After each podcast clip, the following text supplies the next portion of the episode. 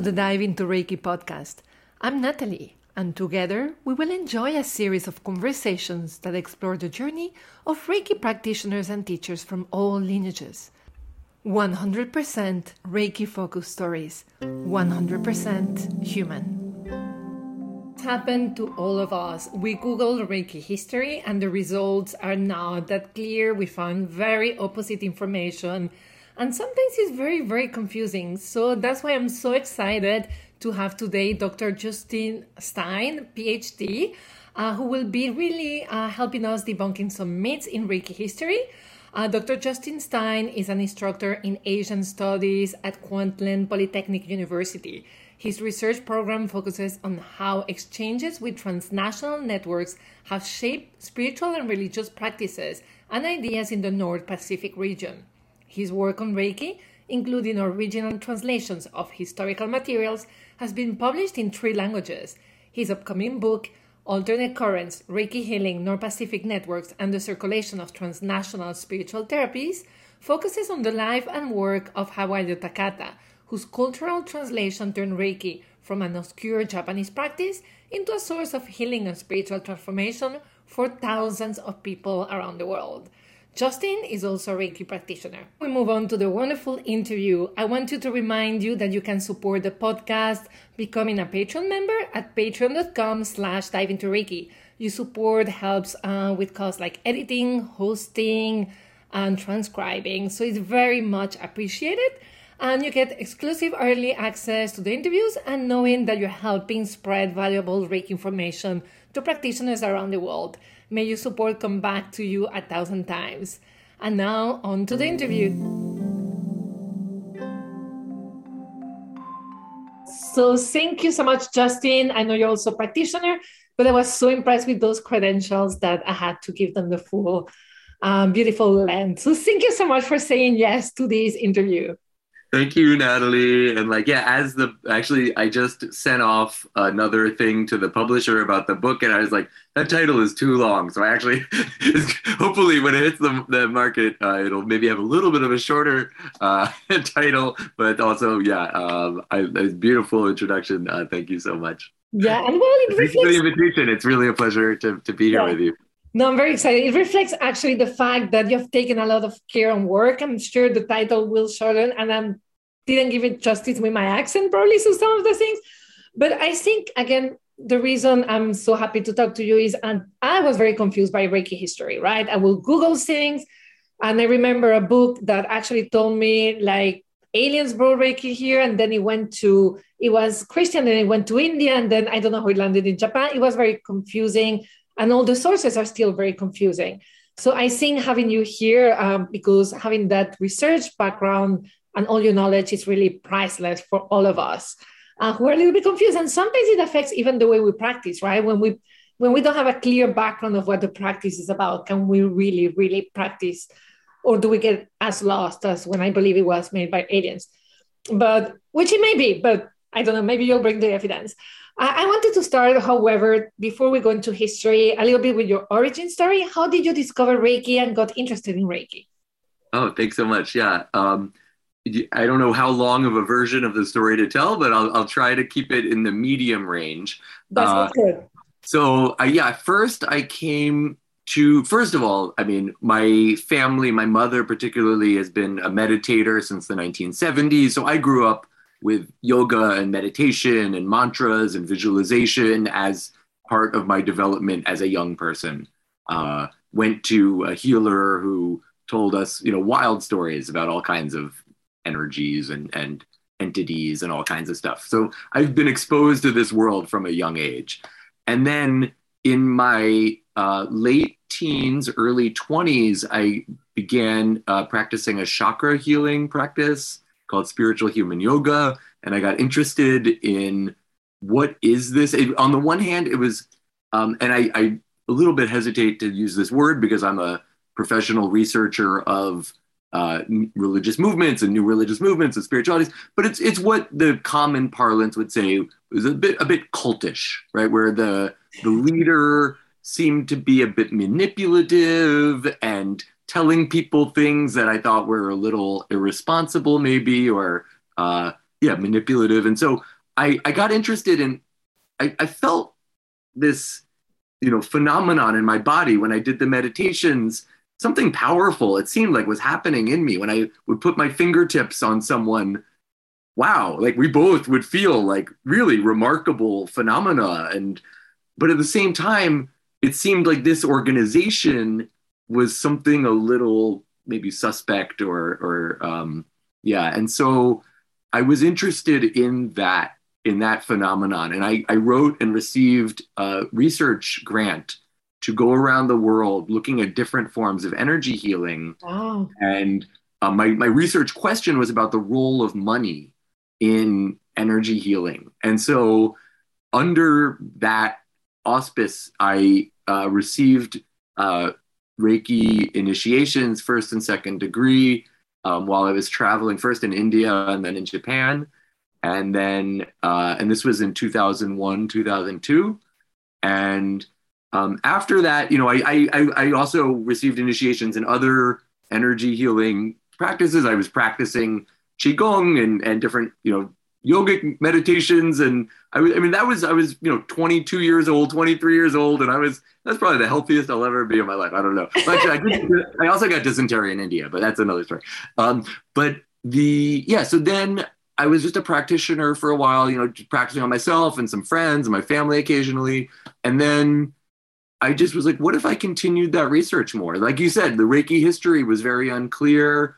Um, I was interested in Jo-Rei as well, another uh, healing practice with Japanese origins that has some similarities and some important differences.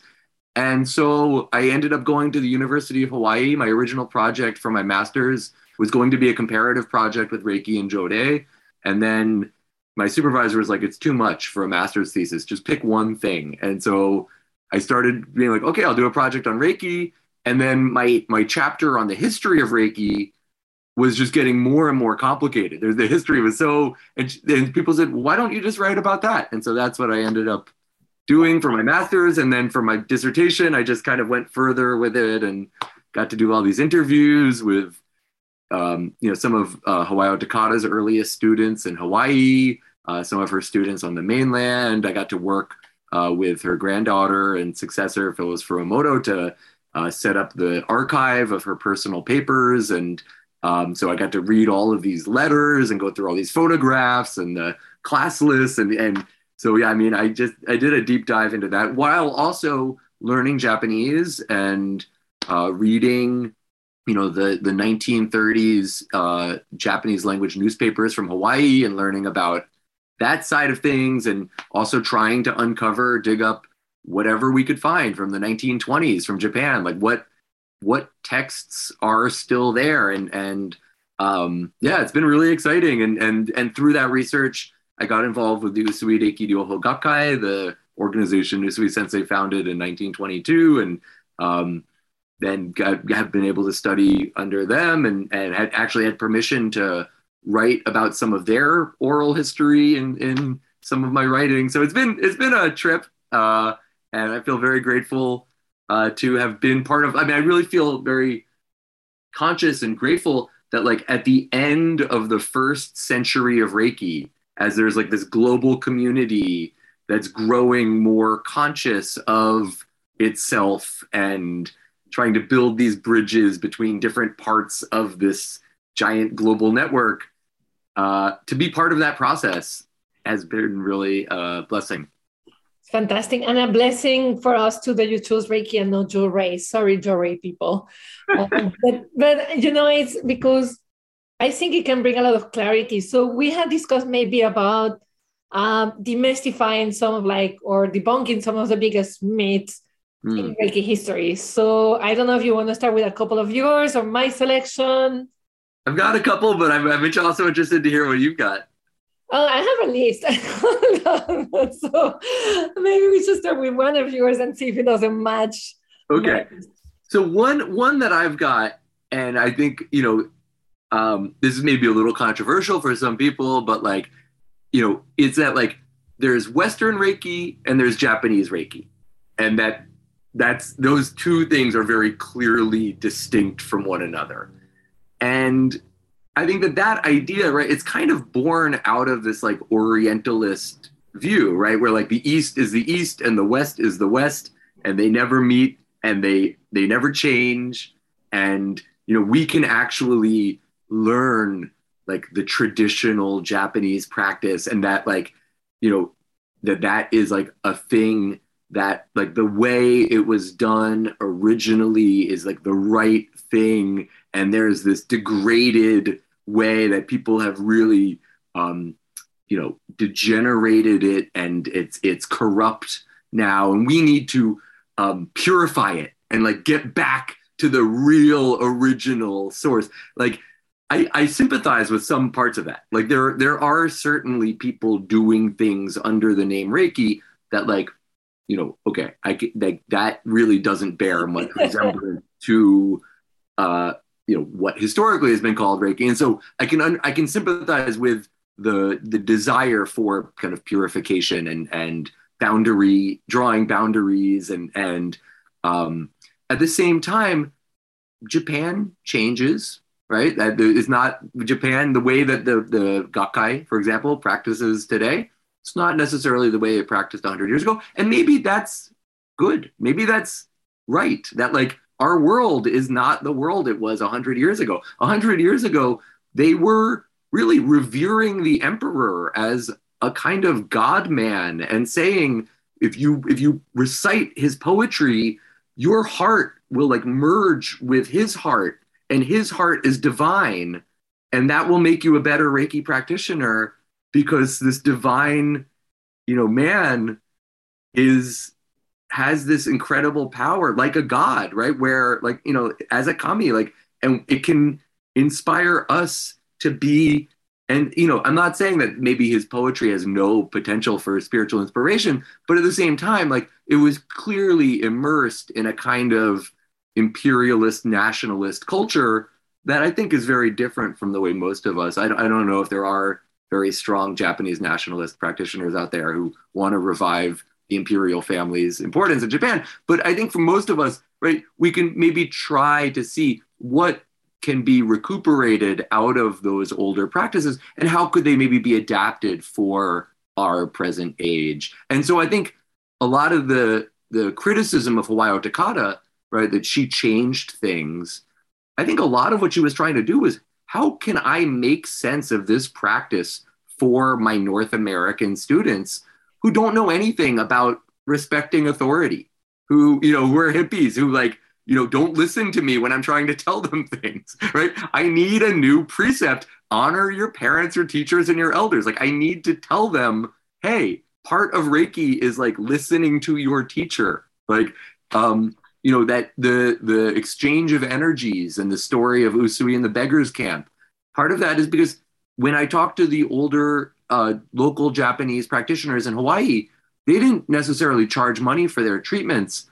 But if they did a treatment and it was a good treatment and someone benefited from that, you got to be sure they were giving you stuff in exchange, right? Like they, that was just part of their culture. Yeah. And again, maybe people are trying to get away with getting something for free. Oh, wow. You know, like that they're, but, but so Takata, I think really wanted to impress on her students. You know, there needs to be some kind of exchange for appreciation, for gratitude, and that that's a part of their healing. That if they aren't grateful, if they aren't, you know, that's they're not going to necessarily change. And so, yeah, I think a lot of the like, oh yeah, when Reiki left Japan, it started getting bad. Like I think that I'm not gonna I'm not gonna deny that there are things that have changed over the years that maybe are not in the best interest of the practitioner.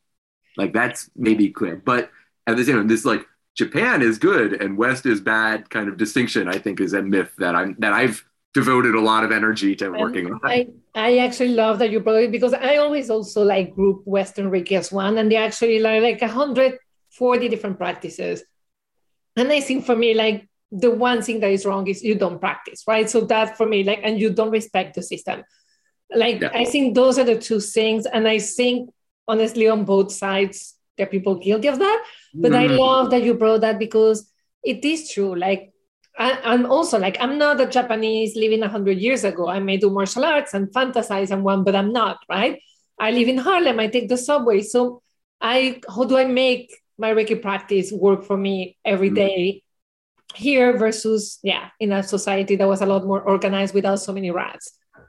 Yeah. Yeah. So yeah, starting, starting with something big and and uh, maybe controversial, but yeah, and I think and I think there's this. Um, oh, I had I had a thing, and that, now maybe it's gone. Yeah. Sorry. But, oh yeah. Oh yeah. No, the thing about practice that that that for example, a lot of lineages lost certain practices that now have been refound and are regaining popularity. Oh, right, like meditation, like meditation is great. Like, oh yeah, like chanting maybe, or like you know, um, some you know these practices are very powerful and they were forgotten, but they were also replaced in certain like so-called Western Reiki lineages with daily self-treatment right? That that was became like the new in a sense from I, I, my way of understanding be, became almost like the replacement for the meditation practice. You have to treat yourself every day. Like that right and so like you said right the most what's important you respect your practice you do practice like those that is something that can be common in many different lineages around the world right with that yeah so. I love that meet that you brought and Beauty Bunk. I didn't even think about it, so I'm so grateful. Okay, so I'm going with one of mine, and I wanted a little bit to demystify uh, that idea that he had no teacher. Obviously, he's the first uh, Reiki system teacher, but that idea that almost like, oh, I'm walking and suddenly I'm in a mountain doing a meditation 21 days without food and water but I've never practiced before, right? I just go there, boop, and now I can heal. So yeah. I okay. think is probably very interesting because you have some of the research material behind it. Yeah, yeah. Okay, so it's a great, it's it's a really interesting uh, topic. So Usui Mikao, right? It's written on his memorial stone. Was a man of great and broad learning. That he was interested in history, philosophy, medicine, psychology, in Christian and Buddhist scriptures, in um, physiognomy, like reading people's faces and knowing their personalities, in incantation, in like spell, you know, magic. Oh, in, um, the way of the immortals, right? Of like going up into a cave and doing maybe like qigong type meditation, right? So, um, you, yeah, he was interested in a lot of things. He he clearly studied things, right?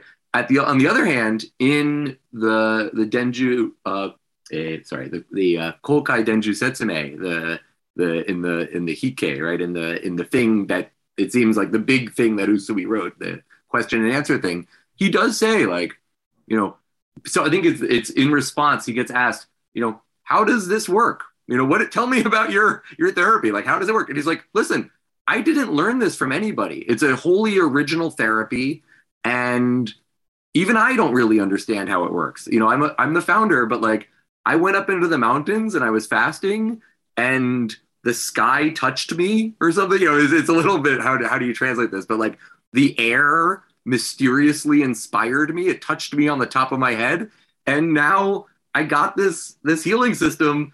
And like that again, like you said, like that's not really the whole story, right? That there's that, but there I think that, that there are both of these aspects and there, there, it's also true right he did yeah. he did and i love when you say sky for japanese. Again we don't understand. Sky has such a big meaning when the sky touches my head right? Yeah. This big yeah, emptiness the heavens that spiritual energy. So we're sometimes very limited because of our lack of knowledge of Japanese culture. Mine is like this, yours is huge. yeah, no, actually, it's interesting what you said about emptiness because I've been very interested in that. So, like, ku, like the the character for emptiness, right, is also sora, is also the sky. Um, yeah. It's not actually what, where it says in this particular sentence, but I've I've been trying to go down that route a lot because in in um, in esoteric Buddhist philosophy, right, there's a, a, real connection there between you know emptiness, which is like the the nature of all existence, and the skies. I'm, I'm really interested in and the universe, right? So so Uchu, right? That the universe is like this the source of Reiki or the universe is filled with Reiki. It's not entirely clear, but the universe and Reiki are importantly linked. and so um, yeah, that that kind of connection with emptiness is something I'm super interested in. But yeah, no, it's actually it's funny because I I asked the president and the former president of the the Gakkai about this particular passage because it says taiki, like the it's really like air. The air, he was touched mysteriously by the air. And I'm like, what does that mean? Like that he's touched and I and I thought maybe it could be read daiki as like a great ki. Yeah. I was touched by a powerful ki. And they're like, oh no, no, no, it's not that. It's taiki. And I'm like, okay, well, what does it mean there? And they're like, it's like the atmosphere. It's like it's like the ether, an atmosphere. I'm like, yeah, but what is that? They're like, yeah, it's mysterious. It's mysterious, and that's I think that's part of what Usui is trying to say in that passage is like, yeah, I don't really know what Reiki is. Like, I just do it, and like for me, like that's a powerful teaching there. that, that is like, beautiful. Yeah. yeah. Don't trying to understand it with your head. Just practice and feel it, right, and do it. Yeah, yeah but but i want to get back to one other part of the question which is and this was actually a recent insight for me i don't think this is in my book so i, I, I maybe i should put it Ooh. in before it gets published but about so in the takata story right of usui the, the the the master narrative i call it sometimes that like usui is like looking in the Japanese sutras and he can't find anything about the Buddha healing. So he goes, Oh, these are translations. I have to look in the Chinese sutras. And he looks in the Chinese sutras and he can't find anything. So he's like, I have to learn Sanskrit. And he looks in the Sanskrit sutras and there he finds like the formula, right? She says. And he knew he had to test it for himself. And he goes to the mountain to test it and then right he has the the experience with the light and then he sees the symbols in the sky or something it shouldn't say that exactly but that it like it confirms for him oh the formula works like that's what he saw in the sutras right and you know the story is a story and and she tells stories as teaching tools and it's not necessarily literally whatever. But you know if you know about the symbols and like the origins of the symbols right the the what's sometimes called like the mental emotional symbol or the second symbol has its roots in a Sanskrit syllable that's used in esoteric Buddhism in Japan, right? To to uh, to symbolize you know one of the Buddhas or Bodhisattvas, and you know he found a, a, a formula like a Sanskrit formula, and he tested it out, and then he had this experience like for me it's like, oh, yeah, actually, like that story kind of makes sense in a new way to me that like, you know, the symbol is in a sense like a formula, right? That like and he learned this stuff and he tested it out and all of a sudden he had this crazy experience and he taught, you know, his advanced students these kind of secret sacred formulas and it's like, oh, okay, like that part of Takata story, like that for a long time I was like, oh man, like that's that's a good story, but like that's obviously not what happened. Now I'm like, actually, it's kind of like a symbolic way of telling what happened, maybe. That like he studied and he studied and he studied and then he he experienced and then he realized this thing that I learned really works and it's now part of the system. But I, I love, as you said, he studied, studied, right? Like he went in depth into the sutras, right? So like, okay, if I don't have the answer, so that means, and those sutras are freaking hard to understand. Like, you know, I always need to have the book that explains them to me. Right, but I think I think that could have been like a symbol, like a, uh, you know, like a metaphor. Like he studied yeah. the sutras. Maybe that's he had some sort of esoteric master who he learned some practices under. You know, like that's the way she told the story. Again, but, they relate to that, to meditation, to emptiness. The sutras are again keys and when you unlock the sutras you gain knowledge and mm-hmm. spiritual depth so I and like the sutras themselves are stories, right? And they're stories that connect you, right? The the idea of like it's like a suture, right? Like a like a that it's like a thread, and it connects the practitioner to the Buddha, right? It's like the the the Dharma, you know, it's it's this way of connecting, and in a sense, to our true self, right? To the bodhicitta, and so that that through a story, right, through a metaphor, we actually find our true self or something, right? I, I think that there's a lot, there's a lot, there's layers there, you know. And again they're japanese right? So like in japanese culture you watch the teaching is even different. So i st- i study martial arts and people in the podcast are tired of hearing me that. But they had to adapt the teaching to americans because if you don't tell us what to do we're not trained to just watch and repeat. And it's a very different way of teaching but you they teach by showing right? If you go to japan to a dojo they actually expect you to watch them repeat and then practice on your own for hours so I also think sometimes we assume like, okay, the way of learning is different, but that doesn't mean there wasn't studying, there wasn't learning, and there wasn't mm. that that effort behind it, right? And I say effort because it's not the kind of effort where you suffer for it, but but it's part of the culture. Like in my dojo, if you don't train, you don't advance. But but at least they're kinder and they're more they're like we're more diverse and they will say like well you're actually doing the sourcing wrong. At least they will tell you. In japan they may not even say that. They just go like oh you know?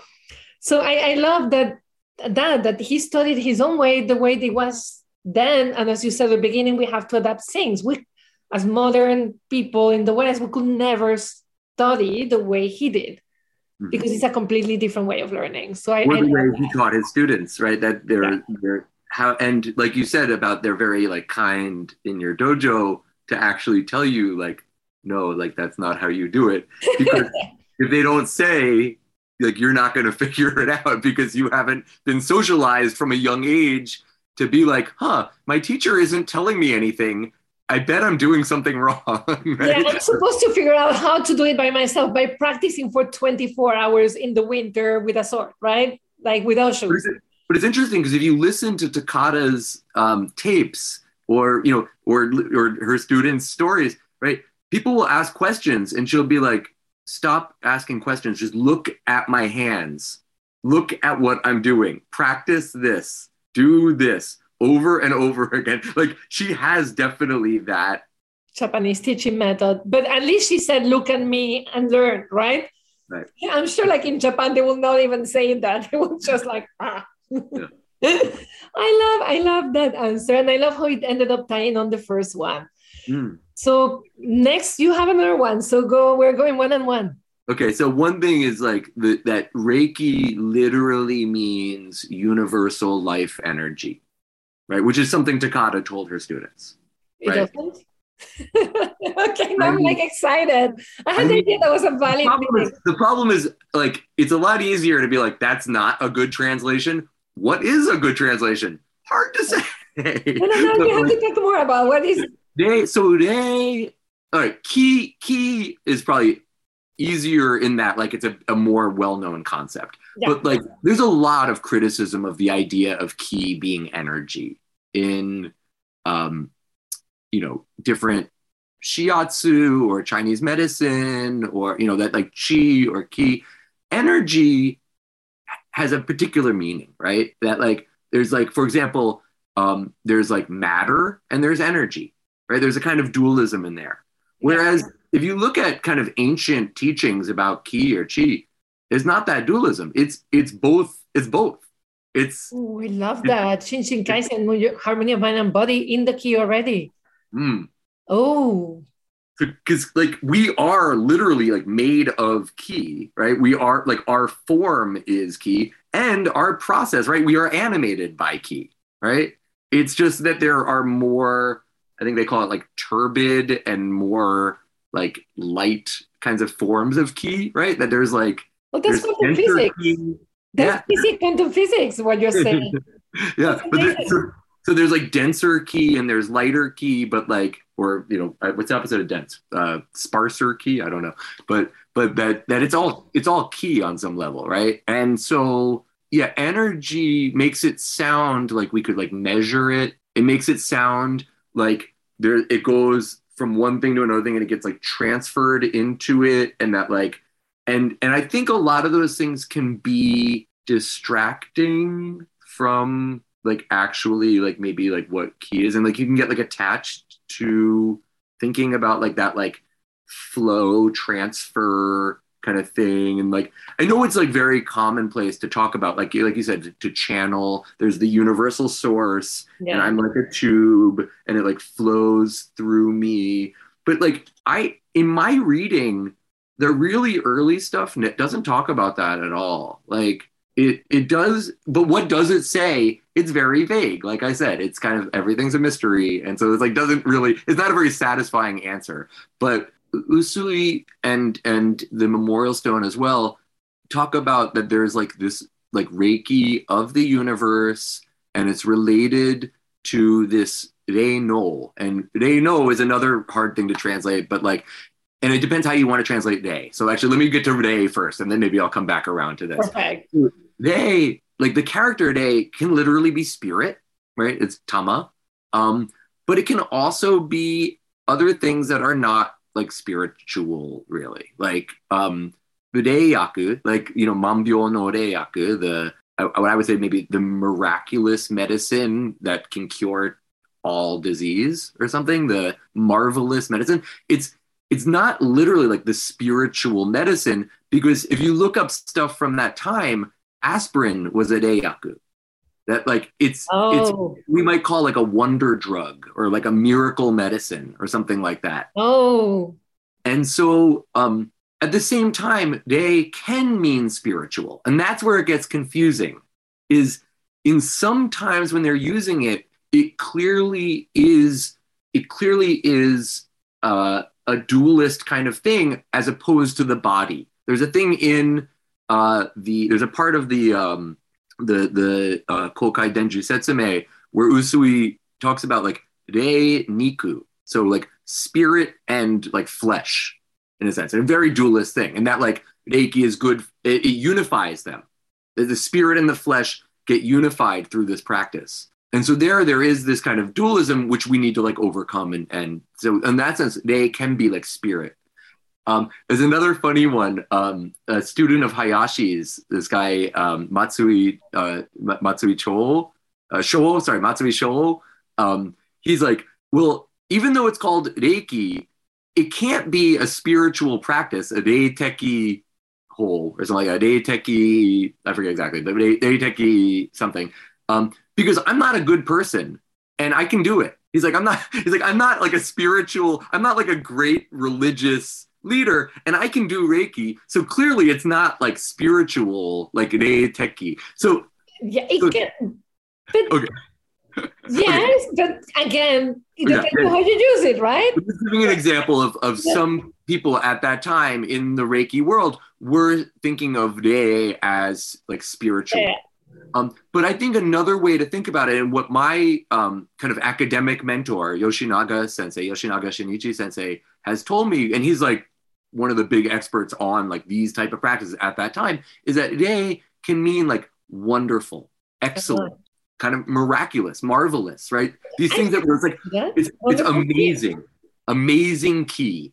That could be that could be like a translation is like amazing ki, wonderful ki. And that, so it's, as you may know, like in Chinese medicine, there are so many kinds of ki, right? And in Japan, right, you often talk about like genki, right? Your like vitality. Yeah. And so the reiki maybe is like this really wonderful kind of ki where if you are like touched by reiki, and actually we're all, Usui says this, we're all full of reiki. All living things have reiki in them, but that there's some way of maybe like awakening it or like realizing it, putting it into practice. And when that happens, when the Reiki that's innate in us and in our environments gets moving or whatever, awakened or something, then like everything else, I mean, in the language of, of the late 20th century, like reaches its highest potential or something like that, right? That like to live your best life. Yeah. Being a millennial speak. Yeah. Exactly. But but I actually like this very much because one thing I feel is like when we make Reiki very magical, for me is I know it's very attractive because it feels like you're gonna have this high spiritual experience. But I what I love about Reiki practice is actually very human for every day, right? Like I work with the precept when I'm really angry and I can settle and get inside in myself. Um, it helps me to feel better. As you say, it's like it's, it feels good, wonderful. So for me, sometimes even even though it is my spiritual practice personally, but making it more human and less spiritual, magical, like I think is fantastic. I like the translation. Yeah. And regarding students, I'm sorry to interrupt. Like I'm thinking yeah. at the dojo, yeah, Iaido it's a, it's a spiritual practice, but it's in the closet. Mm-hmm. But you can do Iai without being a spiritual practice. You learn how to do a katana, and a bunch of people just want to be samurais and they're cutting really hard. What happens is, yes, they become very good at the Iaido, but they don't get to the higher levels. So the last levels in Japan is actually about moving ki. And yeah, there is seme, there is ma, there is a bunch of like perceptions of ki, but again, it's a very normal thing. It's not like we're now spiritual people. We're just humans mm. moving ki, like having an experience that should be normal and human every day. We just kind of don't pay attention to it. So I love that that that yeah. story of the student. Um, I was just thinking also about um, the like day whole, right, which is a thing you see a lot in the in the memorial. And so if you a lot of times translated again as like spiritual method, but again, if it's if you think about it as being like this like wonderful method, right? And so, oh, I had a connection that Usui taught this like wonderful method. And so the precepts, you were talking about not getting angry, right? Yeah. And on the one hand, you can think about that as spiritual development, right? Yeah. That that to be in kind of control of yourself and your emotions, to be hardworking, to be grateful, to be kind. You could think of those as spiritual kind of virtues or values. Um, but you could also just think about it as like moral? Like or like one like just being like a good person right? Like it's and so you know i don't know. I mean i think the word spiritual obviously like is a a you know european word with its own connotations. And rei is like you know from chinese origin ling in chinese and rei in japan and it has its own connotation and actually they share this thing about being spirit right, on some level, but they also, I think, have their own connotations in their own place. And so spiritual, I think, in our context, does have this dualist concept, right, where it, it's as opposed to the flesh. And um, there also is this kind of like hierarchy, like who's the most spiritual or something like that, like can into that kind of uh, language and and and again right it's about it's about breathing. It's interesting. And, and so like the spire on the top of the church like reaching up aspire aspiring towards god towards heaven you know something. Whereas i think today it, it i think there is something about like mystery there. And um like they talk about when you walk into the mountains there's like reiki. That's like when you look up reiki in the japanese dictionary that's one of the examples you always see is like the reiki of the mountains and like oh. being oh. in this mysterious kind of non-human kind of place where you're very like small and alone and there's like things you don't know out there and you're like surrounded by power right? And again i think there's overlaps with our idea of like spiritual but i think there's also differences as well and again, it's a culture 100 years ago, Japan, right? That they are, I, I think when I was there, and again, I was there only for like six weeks, I was just shocked about interconnection with nature is everywhere. Mm-hmm. Here is like, oh, interconnection, like the concepts that we see as very almost like from Reiki or from spiritual practices are everyday concepts over there. Like you go, and I went to a digital museum. It wasn't like I was in a highbrow thing or temple. I was like in a digital museum, and everything was about connection, mind, body. It was the language that we use as like, oh, guru, right? So I loved, but I love that you say like we're made of ray, right? Like our bodies, and importance of including the body versus our tendency as we're trying to make spiritual outside of the body, which is then we go a little bit ungrounded. Well, I think there, but I think there is that in Japanese language too. Like, like the example I mentioned from the from the Q and A, he, he talks about um, rei niku. It's like, rei niku is like the, the the spirit and body, and then it's like ichi nyo. It's like to unify. Yeah. Right. The uni- and and it's something they talk about right in in in martial arts as well, right? The, the shin shin. Daichi. Yeah. Yeah, which one? Which one?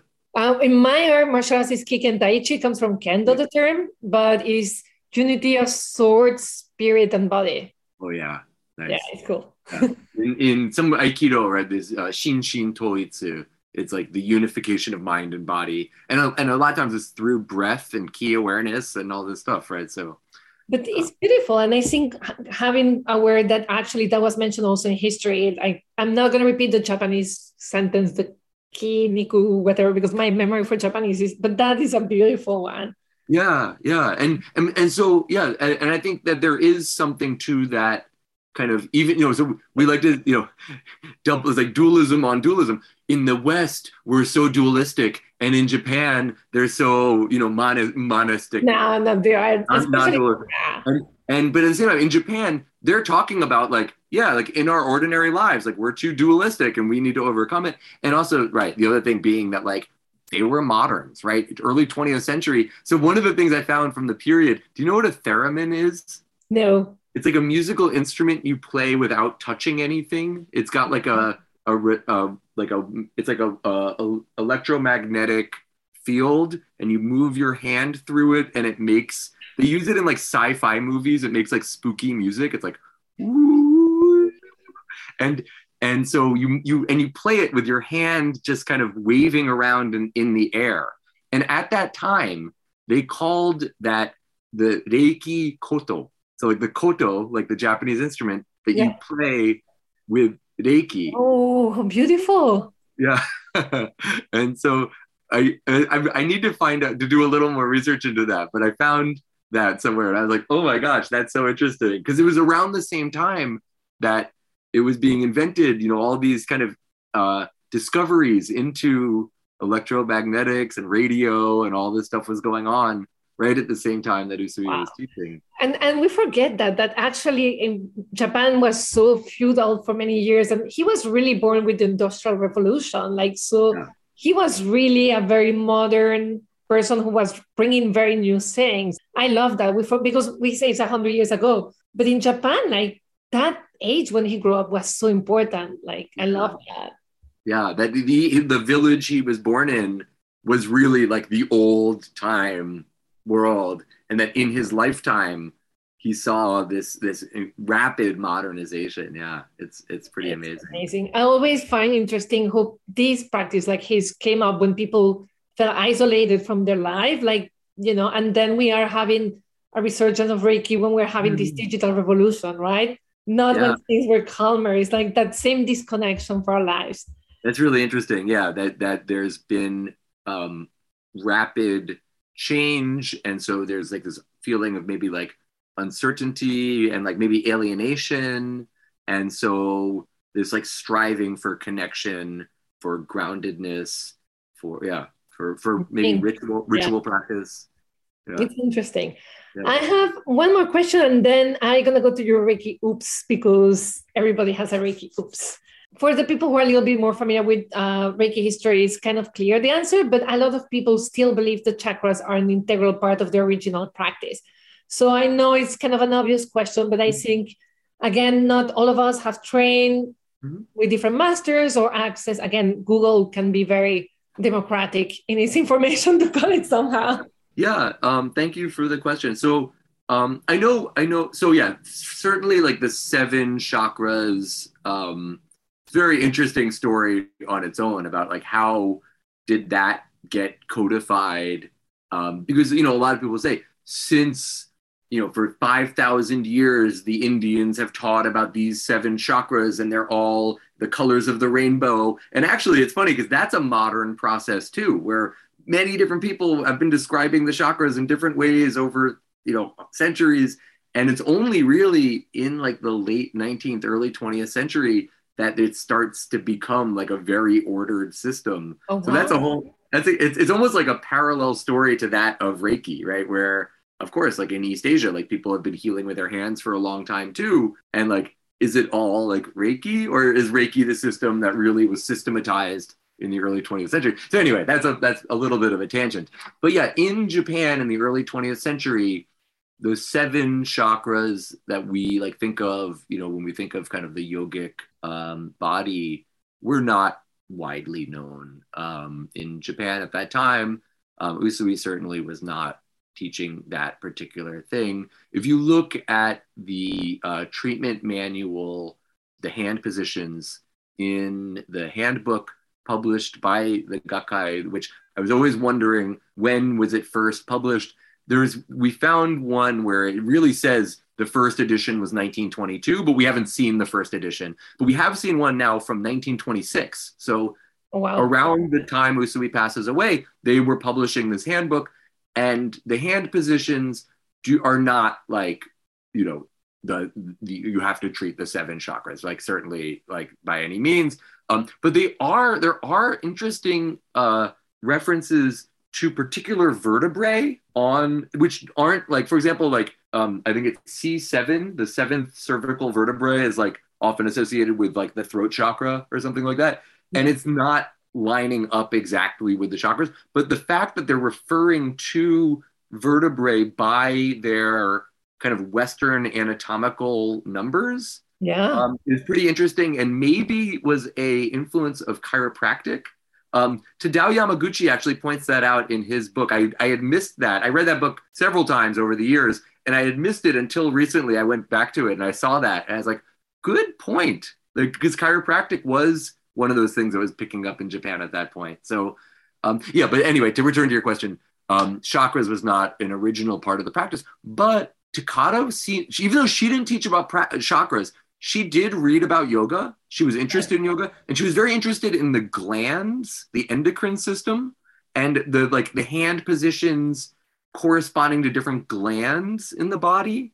And there's been a lot of also kind of work on like chakras and like nerve plexes and glands and like linking all those things together.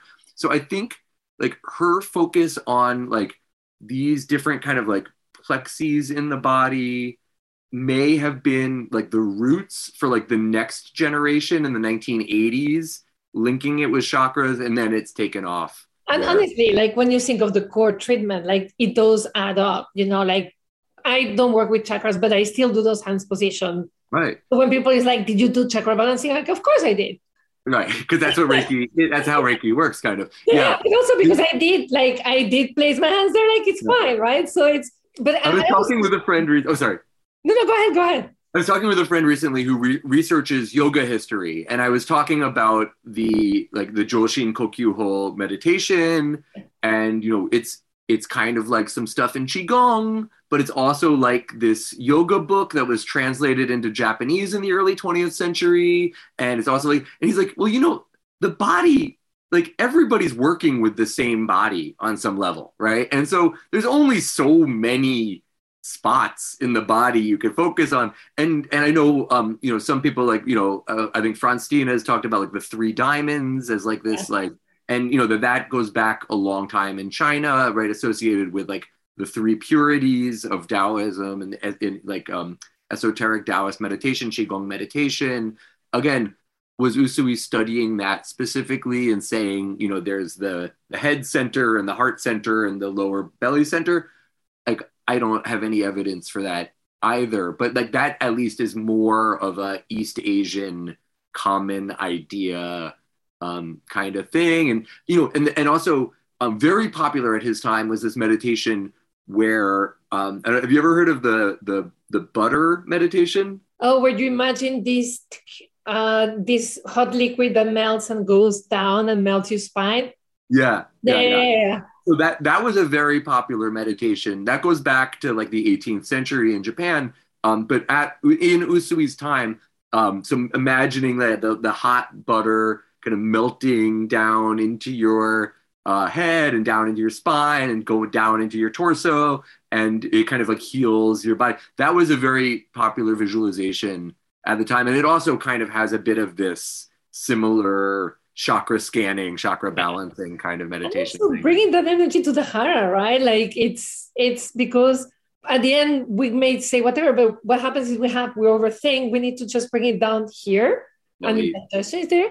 There is No, something I love about what you pointed, right? So Sui, the C7, and like all of those references means he did have a Western influence. And again, I, I'm gonna use these terms with quote marks because I, you know, I know. So in a way, like sometimes when we become very purist, that's like, why do we have we have to go back to original Japanese? Well, I think Reiki from the inception then had a beautiful crossover of techniques.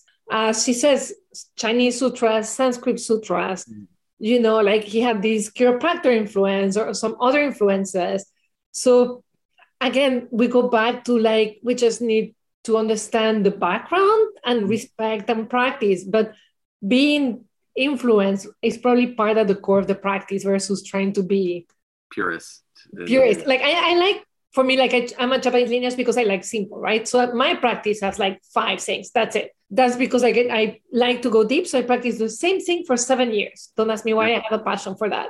Yeah. But that's but you know, but I but that's it. That's it. It's simplicity is one thing, but like as you talk, I'm like, we cannot be purists. We have to be a lot more because it was born out of someone who was an, mm. like bringing st- stuff together to create something completely new. So that's the origin of it.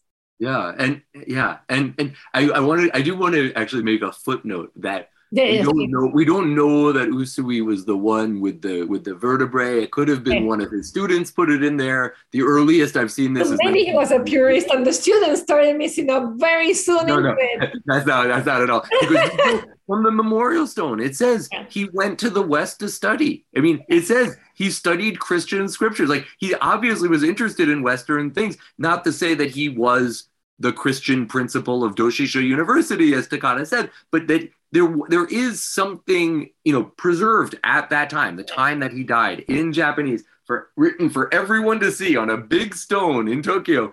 It says this guy was interested in Western stuff, right? I mean, it's it's it's yeah. And I love that you clarified that he's not a Christian doctor. Like I learned that at the beginning, but but he's the biggest myths. I feel like enough people have talked about that. Yeah, and, yeah. and I, and I do want to say we don't know. He may have gone to Chicago. We don't know that he didn't go to Chicago. There were, as uh, Robert Fueston pointed out, there were a lot of different uh, Christian seminaries associated with the University of Chicago, and some of them just don't have any records at all of who was studying there at that time. So it's possible he, he did go to Chicago to study Christianity. We that's something I think we will never know. But another thing, when you talk, like again, you said he studied Christianity, he studied all these things, right? Mm-hmm. Curiosity. So mm-hmm. a lot of time, and you are curiosity incarnated. You're a researcher, right? I'm very curious. My thing is like, okay, why those have martial arts have to do with Reiki? What in common? How can I deepen? So I think also a respectful curiosity, right? Not just like this is, and I think depends on your brain, but having that curiosity of like, how can I go deeper? How can I make just this practice make more sense, I think it's also something we could bring to the practice. It's interesting. So the very first time I talked to Phyllis Furumoto, she interviewed me like the way you're interviewing me now on Skype for her radio show. Yes. And, and after the talk, I didn't know what she would think of me at all, and I was I was very nervous about what she would think of me. And afterwards, she said, "You know, the kinds of questions you ask and the kinds of things you're interested in are so different from the kinds of things I'm interested. She's like, I the kinds of things that you want to know, like, really could not matter less to me. Like, but I recognize that there's a lot of people out there in the world who are like you, who want to know the answers to these things. And for them, your work is really important. And I want to support you on your path because I can see, you know, whatever that you, yeah. you know, are someone who's well fitted for to to ask and answer these types of questions and i thought that was a really um, powerful kind of thing and and a, um, um, and you, you said before about how you know history can inform our practice. And i don't think that's necessarily true for everybody that there are people out there who they get their story from their master in their training. And for them that's enough. They don't need anything else that they just want like you said want to dedicate themselves to this is the style that I practice. And I understand there's other ways of doing it. But for me, this is enough and I want to do it this way. And I think that's great too. I'm not out here trying to tell anybody like, hey, like your teacher was wrong. you need to change. You know, I understand that that's happening as a result. You know, people are even, you know, um, you know, at the heart of some of these lineages saying, how do I honor what my teacher gave me and also recognize that there are new historical insights coming into being. And i think that that's happening and i think that's also natural. Um, but yeah it's not i it's not my agenda to go out and say like hey like everybody has to stop doing this because it's wrong I, I think actually what you gave us was the opposite. Like you gave us such a beautiful knowledge of of being compassionate, of being open-minded, and understanding that already as its inception, he was a very creative, like, you know, like someone who was very interested in many things. And and I think it's, it's the contrary. Like this knowledge is a little bit of, of freedom. And when I talk also curiosity, sometimes curiosity when we practice our own practice, right? Who am I? Because I, I think when you say like I can practice Reiki and not grow, but if you bring curiosity, like why do I get angry? Why do I still worry? Why do I that curiosity can take many shapes and i think it can like sometimes when i can plateau in my in my practice i've been placing my hands for two years and nothing's happening. Just change that filter a little bit right? Like and i think i think you gave us like so much information that can act as that moment where you're like a little stuck or a little bit judgy because sometimes as reiki people we're a little bit judgy of others. What you gave us was such a beautiful hey there is no right or wrong just practice. Even the history is not completely certain of anything so I really, really appreciate. But not anyone can live as perfect guests here who never make a mistake and they're source of wisdom, even though they are. I and people know I share like I learn by mistake a lot. Now I'm trying to learn from other people who know a lot more. Yeah. But a lot of my I experiment a lot and I have made a lot of mistakes. I'm really grateful because it allows me as a teacher practitioner to actually make it very approachable. So I wanted to know if either in your personal practice or in your search, was there someone that you assumed something and mistake again, quote Mark, that yeah. actually gave you a huge insight like, oh my God, that was completely different than I expected, or wow, I'm going deeper thanks to this.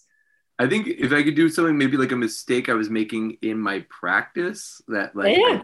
Like it really, so this was in 2002 and I was at a Reiki share in Kyoto and I was very, you know, I was practicing all my qigong, I was practicing all my whatever, and actually, this might be a little bit about what we were just talking about as well. So I I had developed, I had been practicing, you know, kind of like a hybrid Reiki thing that I kind of had developed that I thought was really great, where I was doing this kind of rhythmic breathing and I was visualization and wow, like I was like really feeling like you know when I was doing treatments like I was sweating like they were like shaking and there was like it was like wow like this is really something going on.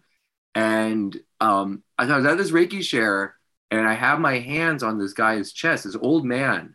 And wow it was like really intense feeling.